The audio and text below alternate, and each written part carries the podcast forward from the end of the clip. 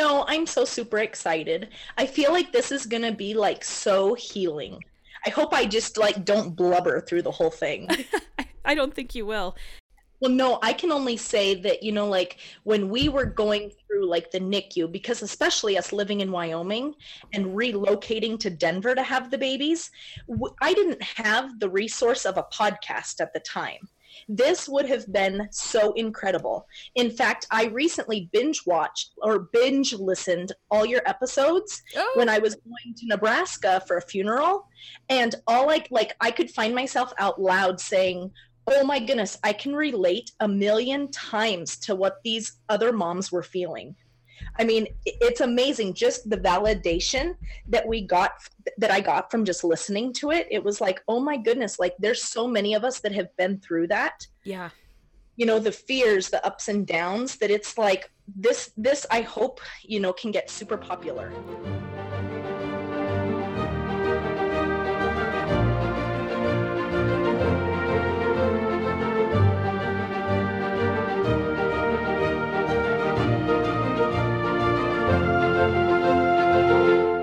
Welcome to the Mighty Littles podcast. Hi, Mighty Parents. This is Dr. Zimmerman, and we are coming back at you today with another parent interview. Today, I am talking to Heather, and she is the mom of quads. They were born at 32 weeks, and I named this podcast Oh My Quad because literally the idea of carrying four babies to 32 weeks makes me go, oh my God. So, she is going to tell us all about her journey and what it's like to have four babies in the NICU and four babies at home. As always, if you are enjoying this podcast, please send us uh, feedback, leave us a review, give us a rating on Apple and share us with your friends so that more people can listen to these uh, great podcast episodes. Heather, I'm so excited to have you on the podcast today. Why don't we start by having you introduce yourself to the Mighty Littles listeners? Thank you so much for having me. So, my name is Heather, and I am a mom of six. I have a nine year old and a seven year old. Both were full term, born full term um, and then I also gave birth to quads um, in 2017. So we have two boys and two little girls that were all born the same time in Denver. And we actually live in Wyoming and we relocated to Denver to have the quads. So tell me about um, how the quads came to be. So that's actually a, a very common question that we get. So I have PCOS, and so I do not ovulate on my own without medication. And I have needed um, assistance with getting pregnant for all six of my kids, actually. And I was on a combination of, um, you'll hear the word like Clomid, but actually a different type of medicine that does the same thing. It helps your body grow eggs, um, but letrozole. I was on an extremely low dose of letrozole, and I had just gone to my OB out of state um, for an ultrasound to measure how many follicles or eggs I was growing. And we saw two at the time. And so we thought, okay, well, there is a very slim chance of twins, but one of the eggs was extremely small. So we thought, okay, that's it. So the doctor had told us to go home um, and then on, I think it was like day 15 or 16 to give myself a shot of HCG to trigger ovulation. Well, I, goodness, it was like two and a half, three weeks later, I woke up really sick. And it was time for me to take a pregnancy test. So I took one and it lit up like the 4th of July. No joke, the darkest line I've ever had. And I've never had morning sickness so early. So my husband right away said, Oh, I bet it's twins. I bet it's twins. And so we scheduled my OB appointment to go up and see. And I was seven, seven and a half weeks along and went into the, the doctor's office and my ob comes in to do the ultrasound and we had brought um, both of our big boys with us because we thought oh we're going to surprise them and they'll get to see their sibling on the screen and the room got really quiet i bet it did all I could see on the screen right away was three flickers. And my husband didn't know what he was looking at, but I've had lots and lots of ultrasounds over the years. So all I could think of was, oh my goodness, there's three. And the doctor, he said, well, you guys, I see, I'm, and I'm, I'm hearing three heartbeats. And then he got super quiet. And I thought, oh no, something's not, something's wrong. One of the babies isn't growing okay. And then he said, wait a minute, I hear a fourth. You could have heard a pin drop in that room. we were in such shock and my husband stood up and put his hands on his head and he was he said what four? Four babies? And it, it didn't seem real at the time. Um my ob and i we briefly spoke. He he just said look guys this is extremely high risk. He had never had a set of quads before um, especially on as low of a dose of medicine as i was on. And and the monitoring as well. Yeah. Um so he just said he said look guys you know there there will be people that will mention to you that the option of reduction. He said however that is not my expertise. If that's something you're interested in i need to get you a referral but it's not something that we do at all in this practice. And right away my husband and i kind of looked at each other and we said nope we don't even want to explore that option I think a lot of that was because we have had such a hard time getting pregnant in the past. We welcomed any life, no matter the risk at that point. But I did tell my OB, I said, you know, we need to reschedule another visit soon after we kind of had had time to process it. Right.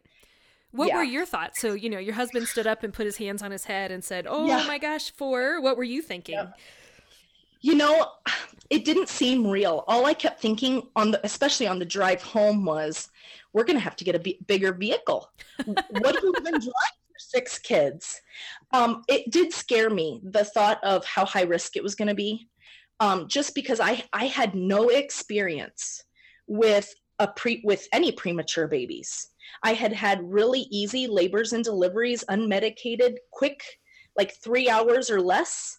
So the, the idea that we would have babies that could be in the NICU or that I could deliver extremely early or you know the fact that we may not even carry all four was really terrifying i think. Yeah. When did you first see the high risk obs then so you know that's kind of an interesting story so because we live in wyoming we don't have access to like a level four NICU in our state. So typically we have to either go to Billings, Montana, which is two and a half hours away, or we go to Denver for something like that. Um, my OB had actually um, uh, delivered triplets quite a few times. Um, in Montana and in Wyoming, multiples just aren't, you don't hear about them, I guess, as much. Um, and so we actually stayed with my OB in Billings, just him, until we did an MFM or like the perinatologist appointment in Denver at I want to say 22 weeks. Okay. So we didn't have any anything else other than ultrasounds every 2 weeks until that point. Okay. And I think the logic behind that was let's get to viability and go from there the benefit of perinatologists early in the pregnancy are to talk about the risks of quads and the possibility of reduction.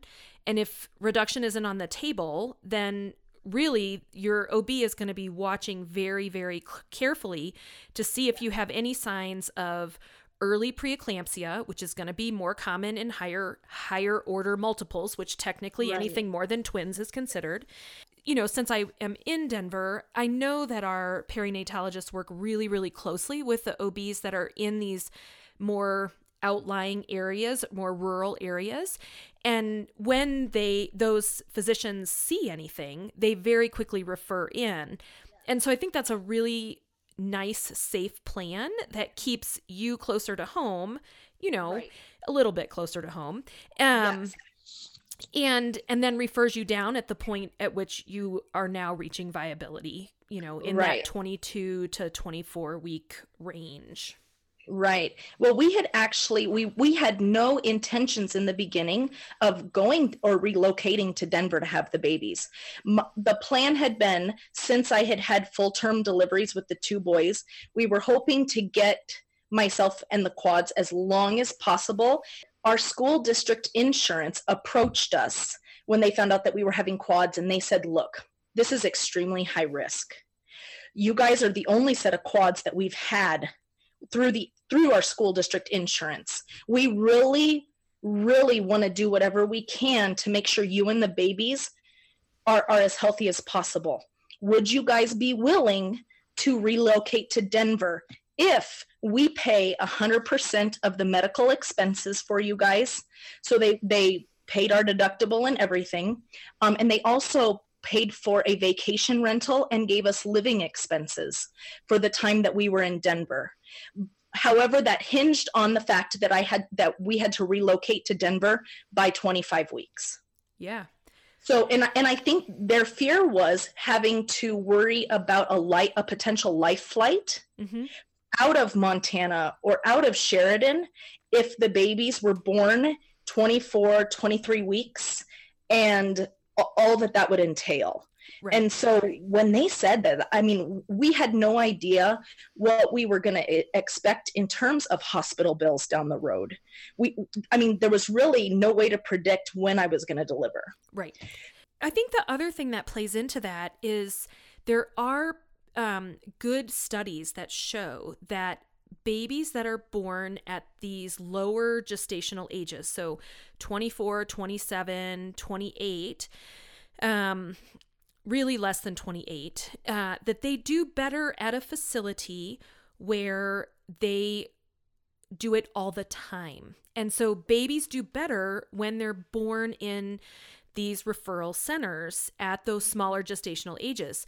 Um, and because they do better, part of that is because they don't have a life flight. Part of that is because the team does it on a regular basis. There's so mm-hmm. many different things. Part of that is because the moms are being more closely monitored by the perinatal by the perinatologist and so we get the steroids in a little bit you know possibly yes. a little bit more aggressively than in a place where most babies go to term and so they you view pregnancy through the lens of healthy mom and baby whereas if you're in the specialty center you're viewing pregnancy through the lens of high risk and how can we maximize the right. things that we can do. So you just come at it from a different perspective. And I think yes. part of your insurance company being proactive about that is saying, gosh, if we get you even one week further, that's a huge savings yes. from a NICU standpoint. If we can avoid life flights, that's a huge savings.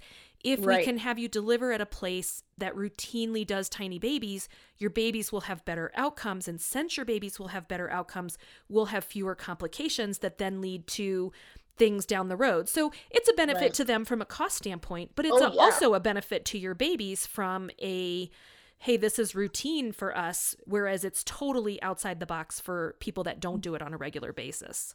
Mm-hmm. So when yes. did you move to Denver? How many weeks were you? So I was 25 weeks.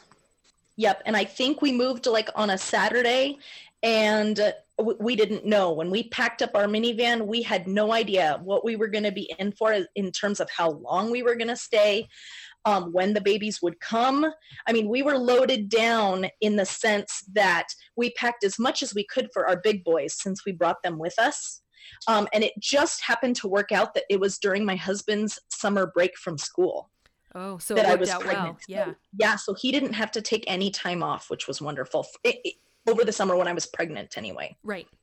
When you were kind of coming down to Denver and you know you're high risk, what were your initial expectations of how far did you want to get? How far did you think you would get? And and your expectations for the NICU stay? I think the entire time that I was pregnant up until 24 weeks, I was waiting for like the other shoe to drop, if that makes sense.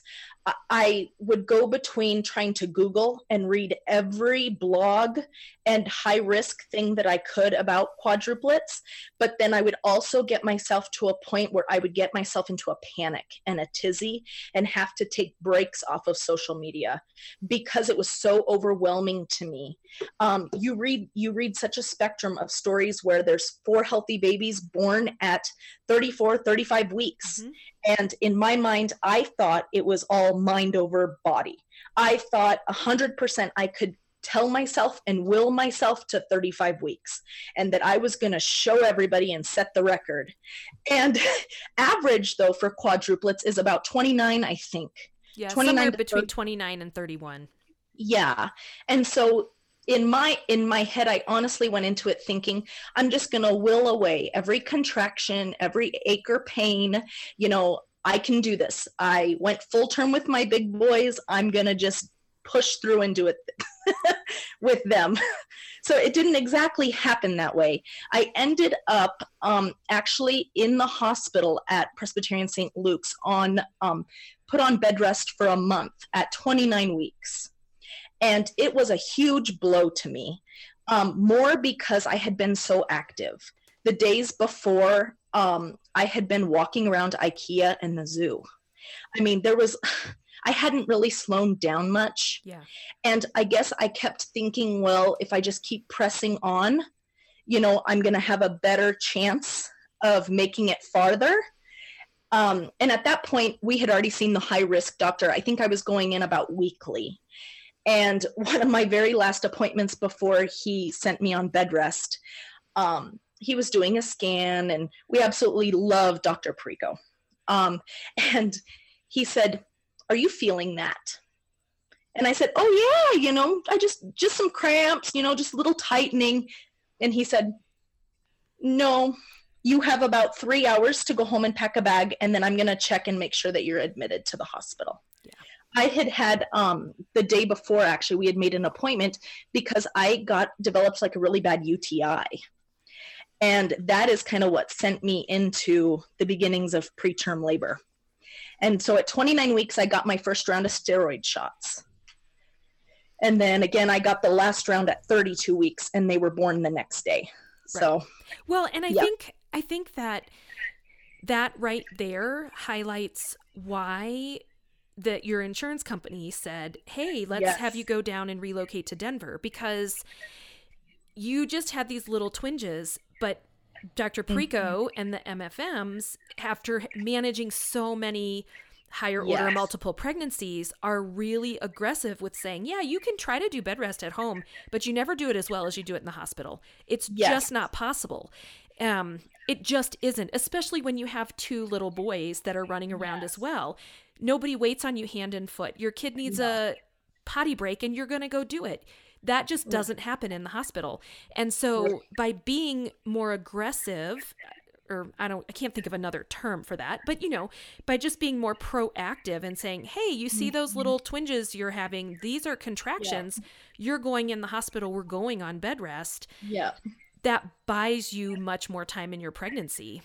Right. It really does. And I think some of the reason I didn't want to slow down was because I knew that it was going to be the last time that it was going to just be me and my two big boys.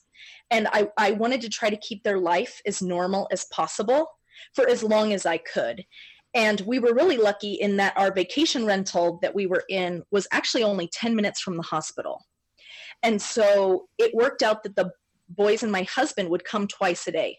They would come in the morning and then they would go off to some activity like the zoo or they would go to the children's museum. Um, my sister in law and her family lives there too. And so the boys would go play with their cousins. And then at night, after dinner or before bed, they would come and say goodnight to me. And so it was actually it, made it all seem so much more normal for them, I think, being able to see that mommy was in the hospital, but that they still had access to me.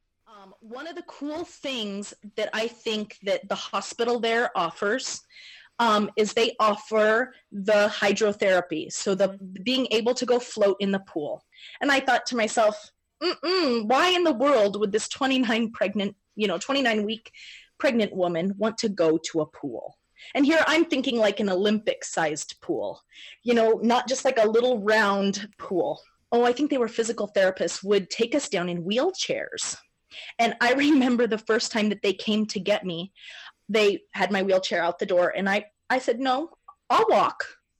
And they said, well, you're going to walk? Oh, well, I've been walking for weeks. I just walked the zoo. I'll be fine. And I had to like grin and bear it. I didn't realize like how far of a walk I was going. After that, I always took the wheelchair. but we they used to let us go twice a week and i say they um, all the other moms that were on bed rest.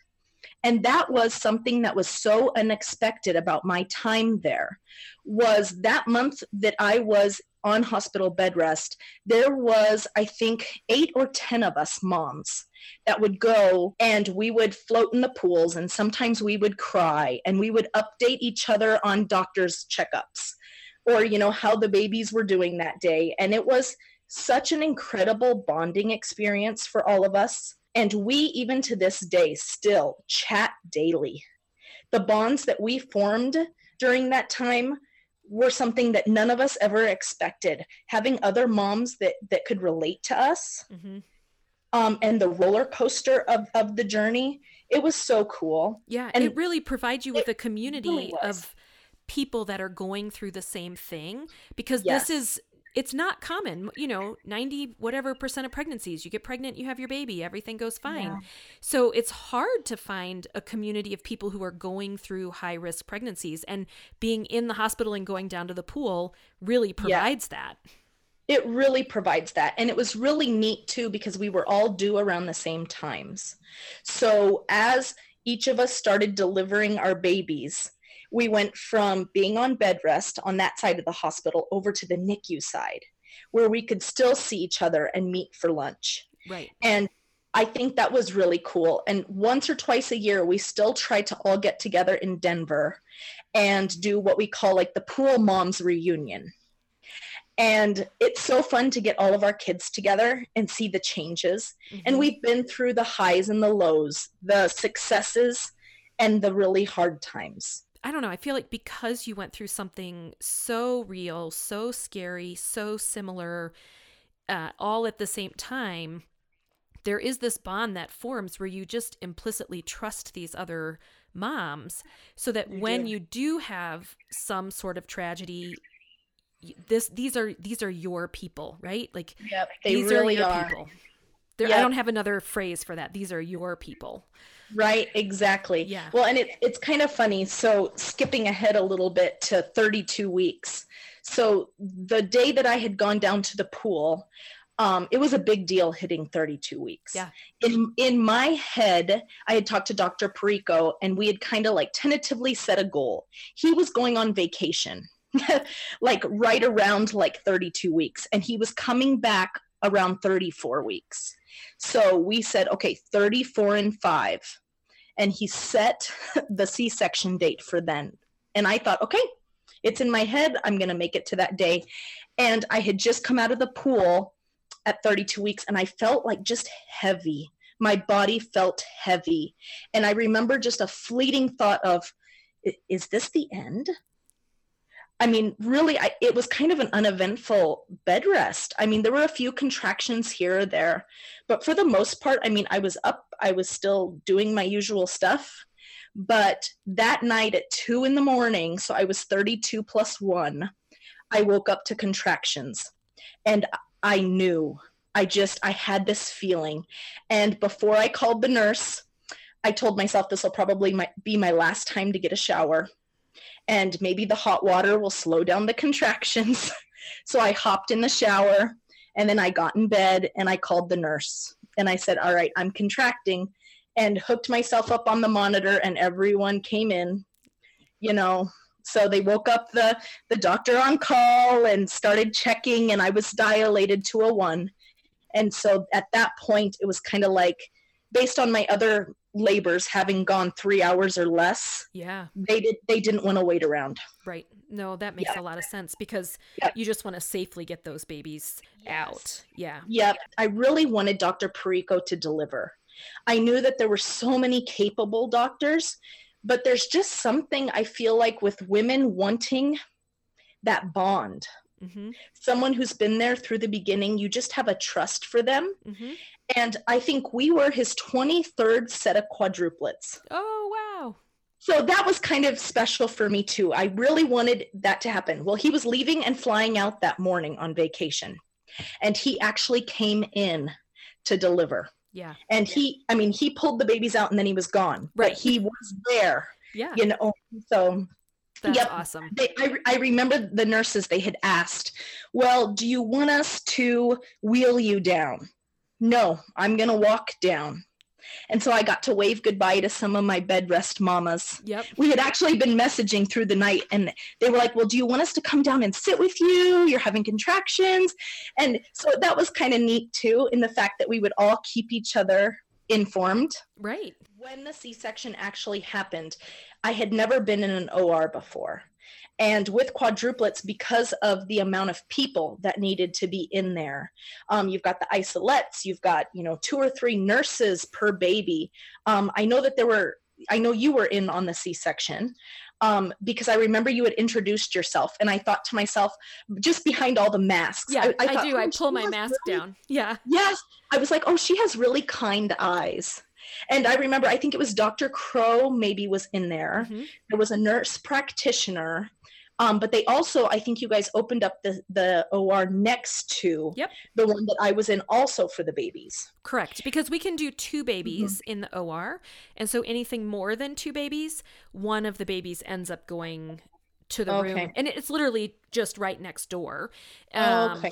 Because Mhm. there's there's two C-section rooms right next to each other, and so you literally walk out the door, walk in the other door. It takes less than five seconds. hmm It, it was such a crazy experience because I had never had an epidural before.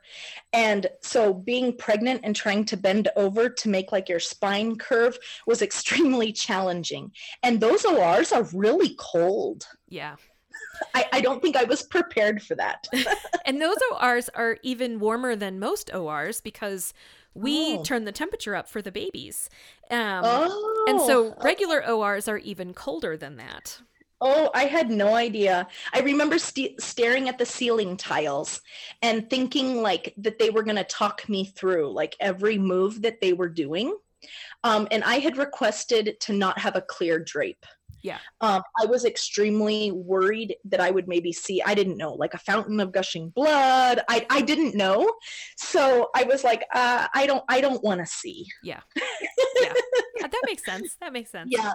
I remember chattering through it all and then all I all I kept telling myself was I just have to hear the ba- the babies cry. Like th- there was just this I I just have to hear that they're going to be okay.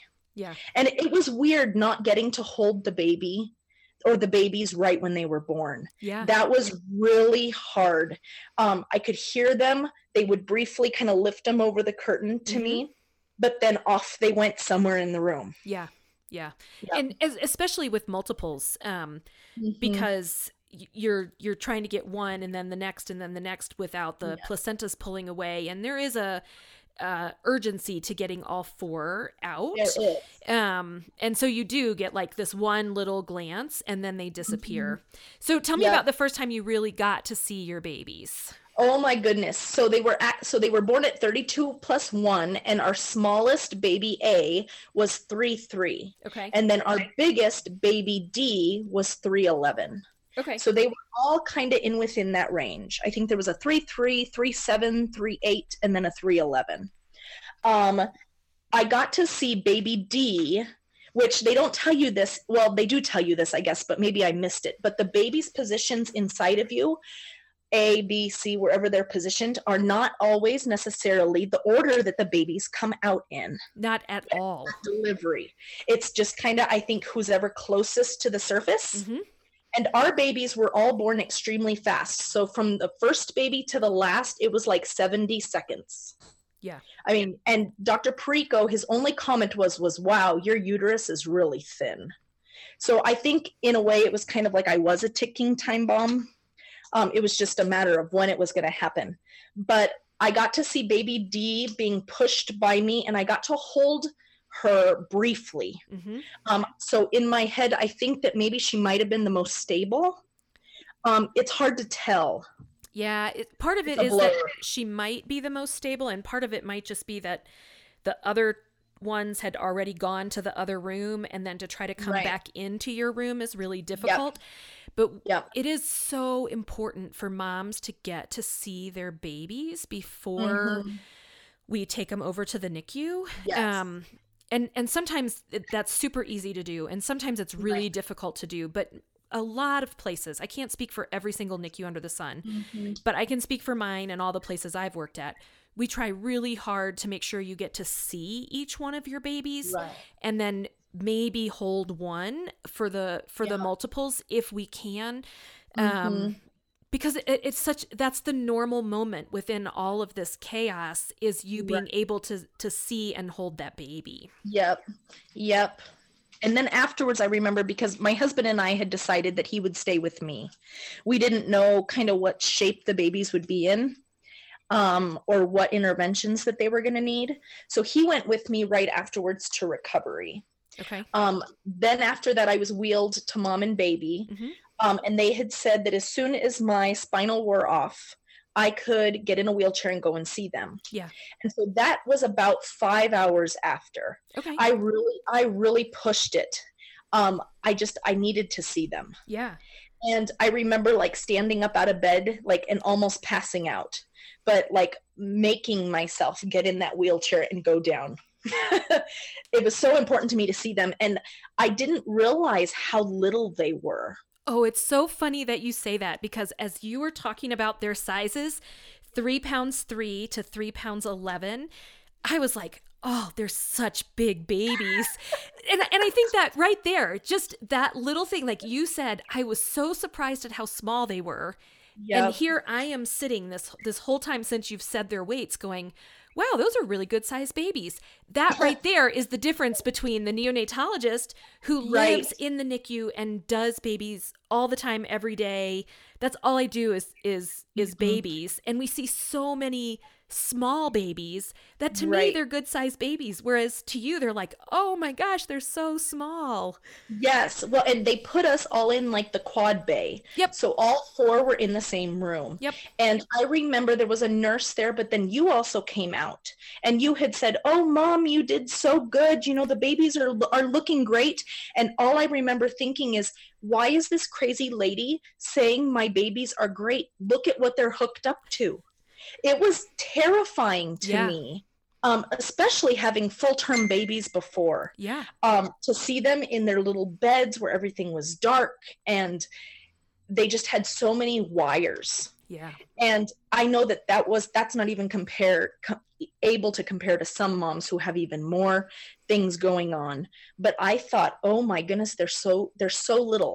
We my husband and i each got to hold a baby right away then Yep. which looking back now is actually really good. Yep. I i didn't think that at the time. Oh really? I, no, because I thought like maybe I'd get to hold all four, or I think I was expecting them. Well, first of all, I was expecting to have made it farther. okay I thought I'd get to like 34, 35 weeks and they wouldn't have any oxygen or anything on. So the fact that they weren't, or the fact also the IVs in their belly buttons, really kind of took me by surprise. Um, that was that kind of played with me for a little bit because those those two babies that had them in their belly buttons, we ended up not being able to hold until like day five correct so that was something that I really wasn't prepared for. Um, I think it was at that moment that I realized that it was going to really be hard to juggle four babies because how do you pick which ones to hold? right Um, when? And so just those beginning first days while trying to recover from having four babies, plus seeing them and not necessarily getting as much time with them as I wanted right was a huge adjustment. I, I would say that all C section, well, all moms are rock stars, but man, C section moms, it, it's not easy. no And I think for me, I didn't really realize what a battle my body had been through until after they were born. Um, little things like trying to roll over or lay down in bed were excruciating for me. I lost a lot of um, abdominal muscles from just you know getting growing babies and them splitting that i actually used a walker for like the first 10 days afterwards. And i wouldn't co- go up to the nicu unless there was a wheelchair available. Right. Because it was just too hard on my body to do that. And i think little things like that now that would have been so good to know that it didn't just end after having the babies. Well, and I think that's a lot of what's what comes out of some of these podcasts that other moms really hold on to, like you were saying earlier, right? Like I was saying out loud, "Oh, me too," right? People don't talk about when you have more than two babies, Right. it is going to be hard to recuperate from those from that from that delivery. Yes it's a c-section. Yes, Yes. you're going to lose some blood. Yes you've lost your abdominal muscles. And now you're trying to care for these babies in the nicu and you're trying to care for yourself and something's got to give right? Like you've got to just make time and allow your Yeah. body to heal and it's not going to happen overnight even though we want it to. Mm-hmm. um and that's really hard Yep, it's really hard. And I think too, there's, I remember that there was one point um, earlier in my pregnancy, we had met with a neonatologist and he was talking about, you know, like different gestations and how, you know, the odds or the percentages increase for, for babies. And I remember always knowing the risks of things like cerebral palsy, that those were, were real things. And I guess in my head, the difference between 32 and 34 weeks with quadruplets seemed in my head massive. But looking back now, it really worked out well that they were born at 32 weeks because it gave me those extra two weeks to really recover. Yeah. Oh, that's an interesting You know, yeah. And at the time, uh, it was hard for me to ever be grateful for that because it, I had had this picture in my head of what I thought it was going to be like. But it was so good because when we came back to Wyoming with the babies, we knew without a doubt that they were totally ready. There wasn't this, oh, well, we might have to get readmitted, Right. you know, or, oh, you know, because all of our babies ended up co- not coming home on any oxygen at all, which, you know, in other quad moms, that's not always the case. So it's interesting that you say that you had this picture of what was going to happen. Well, I had in my head X, Y, and Z, or I planned for whatever. And this can be, you know, for anybody really. So a mom that delivers at 24 weeks who then is like, well, I was going to have my baby shower at 30 weeks and and I didn't get to do that or I was going to take these bump pics or I flew out to Denver for a baby moon and I delivered my baby and now I'm stuck out here and I'm not at home with everything. It's one of those things where I can't say enough to moms. It is totally totally normal and good to say I wanted X, Y, and Z in order to then move on to, but I can appreciate A, B, and C right now. And you can't appreciate what you have until you acknowledge what you wanted. Right. But if you get stuck in wishing for what you wanted that you can't have, that you can't have that. It's gone. Like Right. you delivered at 32 weeks. You cannot be pregnant for 34 weeks with quads. That's never going to happen, right? Like you're not going to get pregnant with quads again. Right. Like all sorts of things. Like that is gone. That that dream, that wish is gone. So acknowledge it. mm-hmm. Be upset, be angry, be mad, be mournful, and then move on. And and part of that NICU stay is trying to figure out how to move on. And and some days that's really really hard. Other days it's easy, but some days it's really really hard. Yep, it is. So, overall, how would you describe your NICU stay? So, f- what was it like to have four 32 weekers in the NICU? So so I think the hardest part was trying to juggle because we had the two older boys also. Was trying to when I got home from the hospital, they were so excited to have mom back. Um, trying to keep up with them, trying to pump, and then trying to split my time to the NICU so that my big boys didn't feel left out was really hard. And one of the things that I appreciated so much about the NICU and the hospital there in Denver was there were the Ronald McDonald rooms. So the boys and I could go get a snack or we could play for a little bit. And then the NICU would also allow them to come in and see the babies with us. So from the very beginning, our older boys were involved with the babies. Um, they would hand dad, dad a diaper for care times, or they would help take the temperature, or they would be there for bath. So little things like that were so important. I think with them learning to bond with their siblings, um, and then us just being able to be together as a family there.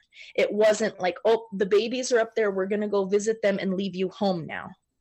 there wasn't that and we were also really lucky too that um, our insurance company flew my parents in oh. um, from wisconsin so we also had help with the big boys with my parents that were staying with us also right so that whole thing was just excellent so a lot of times dustin and my dad or dustin and our oldest aiden would go to the nicu and do the first two babies in the morning and then my mom and i would come up in the afternoon and do baby c and baby d Okay. And so we would kind of swap off every day.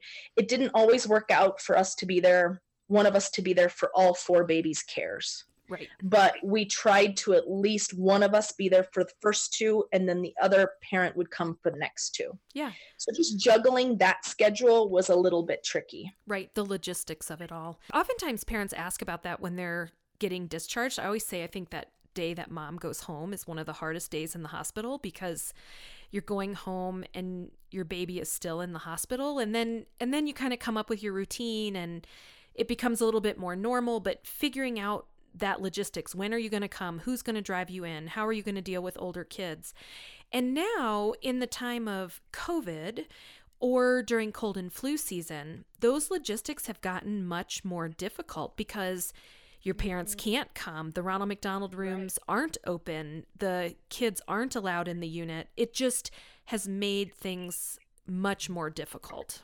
That has to be so hard for parents. I think mm-hmm. it is. I I also think that there's some silver linings to it. Parents aren't distracted by other things. They aren't being pulled in as many directions because you do get to just focus on the baby when you're in when you're in the NICU. It doesn't mean that those logistics aren't still happening outside the NICU, but when you're in the NICU, you're not being pulled in any any multiple directions. Right. Right. Yeah. Well, and one of the things I really liked too was from the beginning, we set ourselves up with some primary nurses. So we had nurses that were the same for the day shifts and then the night shifts. And so they really got to know our babies and us really well and we're still friends with a lot of them. And anytime we try we go down we try to stop in and, and say hi. But i will say that that was something that i really am so thankful for. Um, it was one of our night nurses cindy who had told us at the time she was on night. She said you know you guys may think about getting a primary you know for your for your kiddos. And usually they do i think three babies per nurse. But because of the way ours were situated when they moved down to the grad one they just did um, one for all four. And ours really the, stay was pretty i would i would say uneventful. Um, it maybe didn't seem like that at the time but looking back it was pretty uneventful. We did you know deal with you know the, the typical preemie things jaundice you know, moving them down on oxygen levels, you know, moving to open cribs, their temperatures. Um, it was funny because when we were getting ready to discharge, um, my babies were born the end of August. So school had already started for my husband, and our oldest was starting kindergarten. So he had already been with us in Denver for a month about since school had started. And, you know, nobody was really no one could really give us they can't give you really a discharge date um, which i i didn't understand really because i was such a planner. But looking back it totally makes sense now. They, they can't give you a date. Every baby is different. Because like for so long i would look and be like well that baby went home at you know this this gestation. Well why are my babies still here? You know like just little things like that. And you don't realize how much it depends on how much they're eating how good their weight gain is little things like that. So, not comparing the babies to each other was something we had to learn pretty early on. Yeah. Just because Allie is ready and she did it past her car seat test doesn't mean that Addie or baby A is ready yet. I'm always telling parents don't compare your multiples. Like, the and, and it's so i mean i'm a mom of twins i i totally know it's really difficult not to compare them and you totally do those comparisons come in but I think we have to remember that all babies are different. And yes. this baby is doing these things. And sure, you can mm-hmm. compare it to that baby who's doing right. those other things. And both of them are normal. They're Yes. not the same, but they're both normal. They're both within the expectations for a 32 weeker or a 34 weeker or a two year old or a four year old. Um, and it is really difficult not to compare them, but it is so important. And if I could figure out a way to predict the discharge date for every child in the NICU, I could stop working because every parent would be like, "Oh my gosh, this is the best invention ever that you know the exact day my baby's going to go home." It and it it is. It's just impossible and it's for people who are planners, it's really really difficult. And there's nothing that I can do to help that other than Right. tell you these are the requirements for going home and there is a Yes. podcast about that the requirements are always the same these are the requirements hold on to those requirements not holding on to a date don't hold on to the Right. date Yep. A hundred percent. Yep. so other than wanting to take each one home on a separate day Mhm. what did you do to prepare to have four babies at home so we were still actually in a rental in in the vacation rental in Denver, um, and my husband and son and oldest were already back in Wyoming when um, they actually flew out on a Sunday, and that day we had gotten the call from the NICU saying Allie is ready to come home. And he was really, my husband was really disappointed because he they had to fly out, and here after that I was going to come pick up Allie. Um, we had four at the time before they were recalled four Rock 'n Plays. But that was pretty much all i had. Um, because of how high risk it was i didn't know if i was going to bring home four babies. Um, so i didn't really prepare. I did go to costco every two weeks and buy a case of diapers and a case of wipes because i knew that i could return those. Yeah. But other than that, I really did not have a lot. I bought preemie clothes after they were born. Looking back now, I, I don't know. I was just so realistic about it. I just didn't want to get my hopes up. Um, that was just a big thing for me. I just didn't want to have to come back to Wyoming and walk home to four cribs set up. Right. I, I think it also highlights what do you really need to take care of a baby? You need some clothes, you need some blankets, and you need diapers and wipes.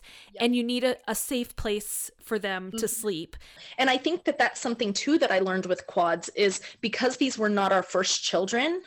I had already been through the oh, you know, all these different swings and all these different toys and special play mats. Um, we didn't. I knew that we didn't need all of that stuff. Yeah. So after all of the babies came home, um, it, I think they were all home for like two days with us in Denver, and then we loaded up and headed back to Wyoming Yeah. um, and it was my parents and I, um, our middle son, and then the babies. And we stopped halfway in Wheatland to feed babies in a McDonald's. and it was so funny because I was still pumping for the quads. And I pumped all the way from Colorado to Wyoming with my hands free pump. I just sat there and just pumped all the way. Figured why not boost my supply? Yeah. and that was something too that I feel like looking back now, I wish I would have given myself permission to have stopped pumping and to let go of that guilt. Yeah.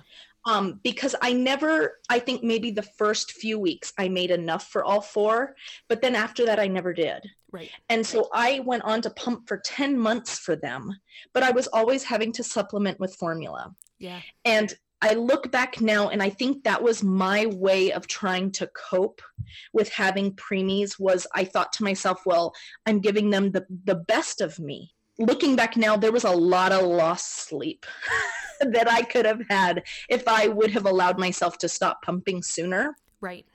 Um, and I and I think too, I had had this image in my head of that I was going to latch these babies two at a time and tandem nurse two and then switch and nurse two more and i wasn't prepared for the different latches that they had um, one of my girls oh man let me tell you sh- my toes would curl when she would latch. Her mouth was so their mouths were so tiny. And i had gotten so used to being able to see on a bottle okay they met their their requirement their nutritional requirements. That was such a nice visual for me to know okay they finished their bottle. They can make it to their three four hour mark and when they all got discharged that was something that we also moved them to was right away to a four hour feeds so we did a little bit more in their bottles to get them a little bit longer so that they could have good weight gain Yeah. but then Yeah. we could also have that time in between feeds to run a load of, bottles or to maybe even sleep ourselves a little bit Yeah. If I could somehow figure out a way to tell every mom, whether they have preemies or babies in the NICU or term babies or whatever, your worth as a mom is not measured by how many ounces of milk you make, I would like to tell every person that. And I am a neonatologist, huge advocate for breast milk. Breast milk is best for my preemies. We have donor milk, we have mom milk, we can use both. Formula is not the end devil that everybody makes it out to be. And we can promote breastfeeding and we can promote breast milk without demonizing moms who use formula. Yes. It, it is it is an equally good way to feed your babies for a variety of different reasons. Um and if there's one thing i could say to all moms that would be it. And the same for you. Maybe your supply would be down a little bit if you slept for six hours every night instead of pumping every four. And you know that might have been okay. And what you did was great. Whatever makes you a better mom is is ultimately what we want um yes so that's that's my that's my big soapbox. I think that's a good soapbox. And I do think that that's something that definitely needs to be explained to moms in the NICU that it's okay. Yes. There's so many other ju- things that you're juggling, emotion wise, physically. It's important to allow yourself to say, I'm doing the best I can. And this right now, pumping like this, like a crazy person, is not the best for me. How did you make it through the first eight weeks with four babies? Because I thought two babies was hard. So my mom actually, my parents, my dad was here, I think, for like a month or so after the babies were born. Um, and then my mom was here. They were born the end of August. So she was with us in Denver from like August 10th until after Christmas. And when my dad was here, they would get up in the middle of the night with my husband and I because the babies still needed paste fed on their sides. Um, and they kind of had some spit up refluxy issues. Um, and so they would get up with us every four hours. They did that for about the first month. And we were about, I think, on a four hour schedule at that point. And then my husband and I did it. And I would sit cross legged Mhm. and I would put a baby in in my knee. And then I would have another baby next to me in a boppy.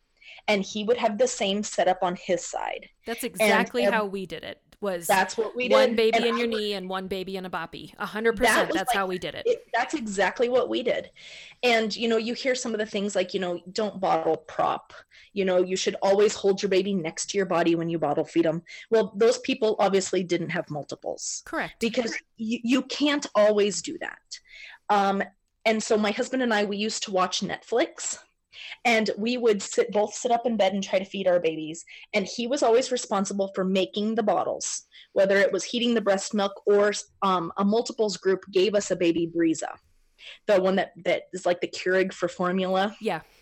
Yeah, and so that's what we would do. We knew some parents would make like bottles for like all the feedings for a day. It was so quick for us with the Brezza, and it made them the perfect temperature. We made them like as we needed them. Okay. Um, and then we would try to nudge each other awake, like through our Netflix shows, and be like, "Hey, hey, you got you, you got to wake up. You're slipping over there." but that's kind of what we did.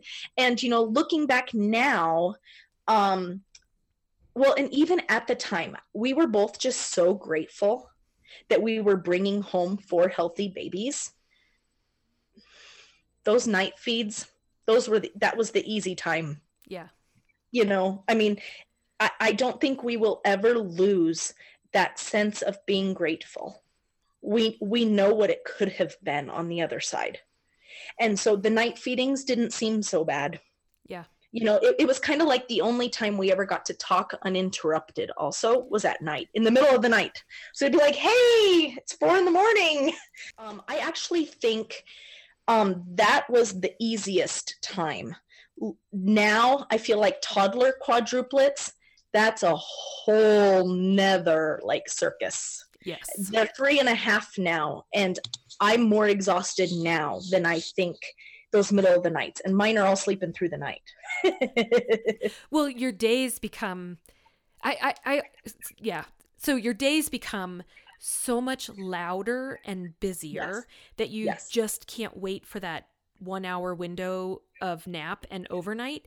right. Um, that that it does at the end of the day you are more tired with toddlers than you are 100%. with multiples yes. I, I would say that for me as well, right? Like when I have all my Mm-hmm. kids at home and I'm f- finally getting them to bed and I'm like, okay, I am tired.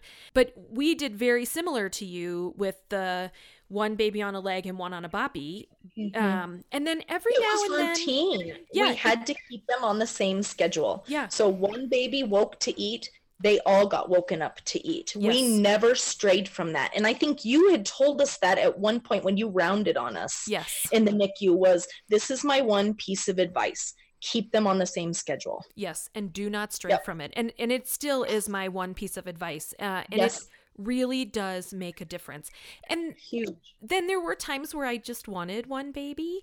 Um, Yeah. And so when my, a friend would come over, I would take that moment to just enjoy one baby.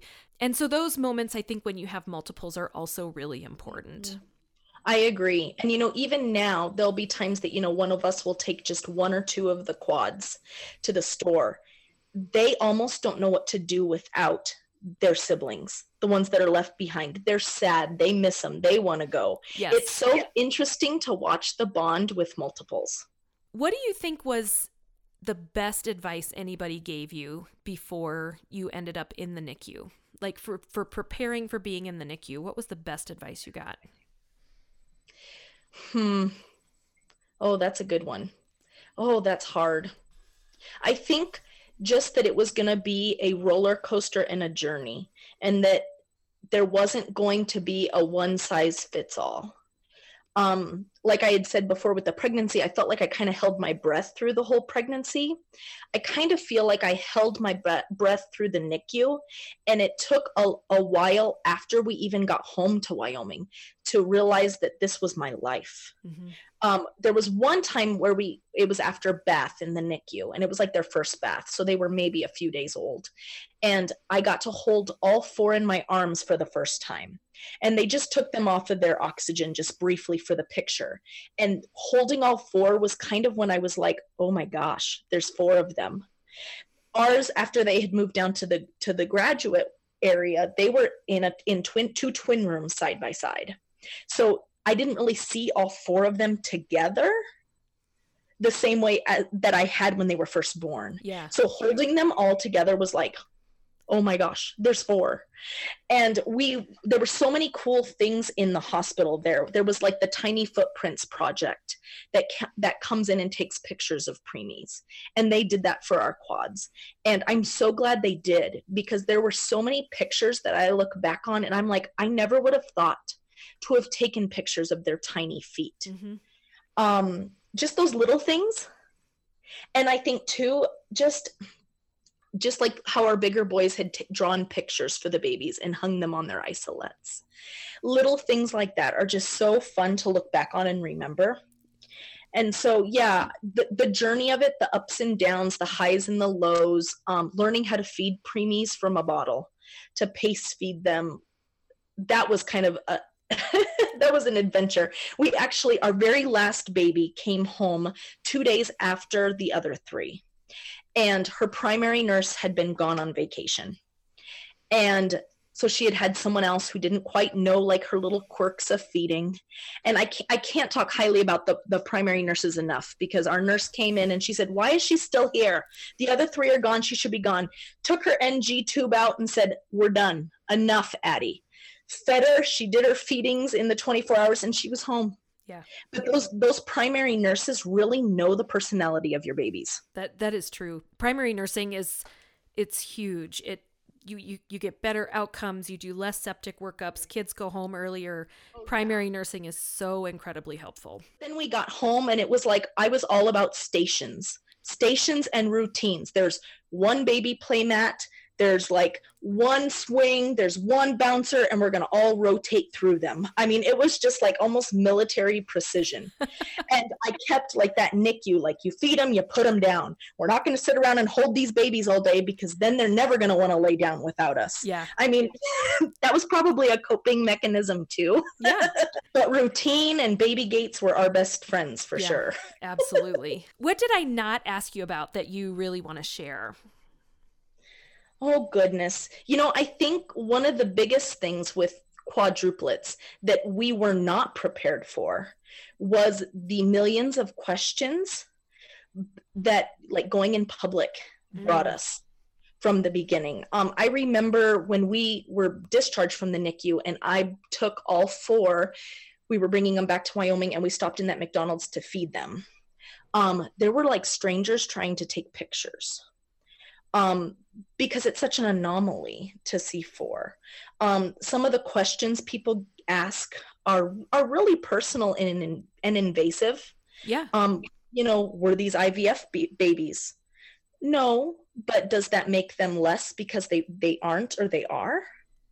There's just little things like that, you know, that people ask that I don't think that they think about before they do. People asked me when the twin with the twins, were were they natural? And I'm like, natural or I mean, they're not robots. They're natural people, right? Like and this is none of your business. I think about that like as my kids grow up because you know our two older boys you know they're not multiples sometimes I wonder like when we're in public you know and we're stopped do they feel left out um you know I always try to be like oh yes these are yep they're quadruplets but here are their big brothers Yeah. you know to try to add them in it I don't want them to ever feel slighted in in any way um, and I think that was something that I was definitely not prepared for. And when you have quadruplets, you just have different baby gear than what mo most people have. I mean, you have a quadruplet stroller, you know, or you've got two twin strollers side by side, or, you know, here's these four babies that all look about the same size sitting in the stroller.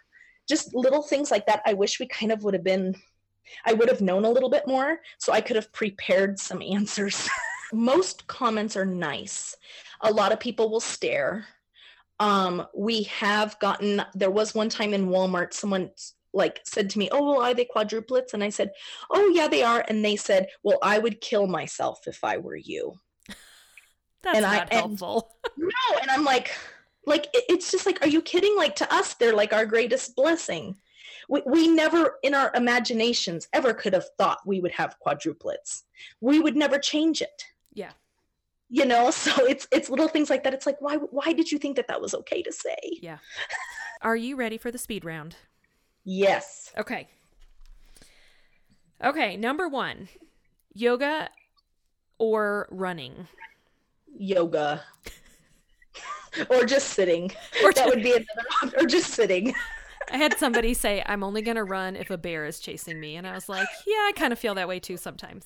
i Um, think that's true Jeans or leggings? Oh leggings Pie or cake? ooh cake carrot cake Carrot cake. Ooh, with cream cheese frosting. oh Uh, yep Yeah, that would do it. Um, beach vacation or mountain vacation? ooh i think mountain Most recent binge watch. oh man oh i've been rewatching grey's anatomy so i guess i would have to say that Your favorite book that you've ever read? oh man i'm actually reading right now mrs pigglewiggle to some of my students online Oh, So I I love Mrs. Piggle Wiggle. it's so cute And she planted radishes in the girl's skin who didn't I want to take a shower and she grows yes. radishes. Yes, that's the one that um the chapter that we're reading next. So Oh, perfect. See, I know Yeah. Mrs. Piggle Wiggle. I remember reading yes, those. you do. The absolute best parenting advice you've ever received. Ooh, sleep when the babies sleep. Your single best piece of advice for moms that are in the NICU now or who are facing a NICU stay. Find a community of people who can understand. Um, and I would say don't be scared to ask questions. Um, I, I think we never ever received any bad advice in the NICU from doctors or anything like that. But I think asking questions um, you know, like when the doctors are rounding and things like that are so important because it just gives you like a better idea. Like I remember, you know, always asking, well, how long is it going to be, you know, before they can come home, you know, and not understanding, well, why can't they give me a timetable? You know, but now after listening to the podcast again, it totally makes sense. Yeah. You know, if if we had waited on our last baby or had tried to push earlier for her to come home when she wasn't ready, it could have thrown everything off and created all kinds of problems. But it's not that you guys are trying to keep them there forever. Yes. It's it's because truly you don't want them to come home before they're ready. Yeah, because the only thing worse than being admitted to the NICU is being readmitted to the NICU. Oh, readmitted would be terrible. Yeah. I mean, it's just it makes the second discharge so much harder because Uh, you already Yeah. went home once and now you've Yeah. got to do it again and it didn't go well and so there's more anxiety and more fear and Yep. last question what are you grateful for today I am so grateful for the fact that I am a mom to six amazing kids. that's awesome You know, I our lives are busy, they're loud, they're so chaotic, but we wouldn't have it any other way. I, I just can't thank you enough for coming on the podcast Oh, today thank and you so much. I'm I'm really excited to get this episode out about quads and and multiples because I think it presents its own set of challenges and Thank you so much. This was so great.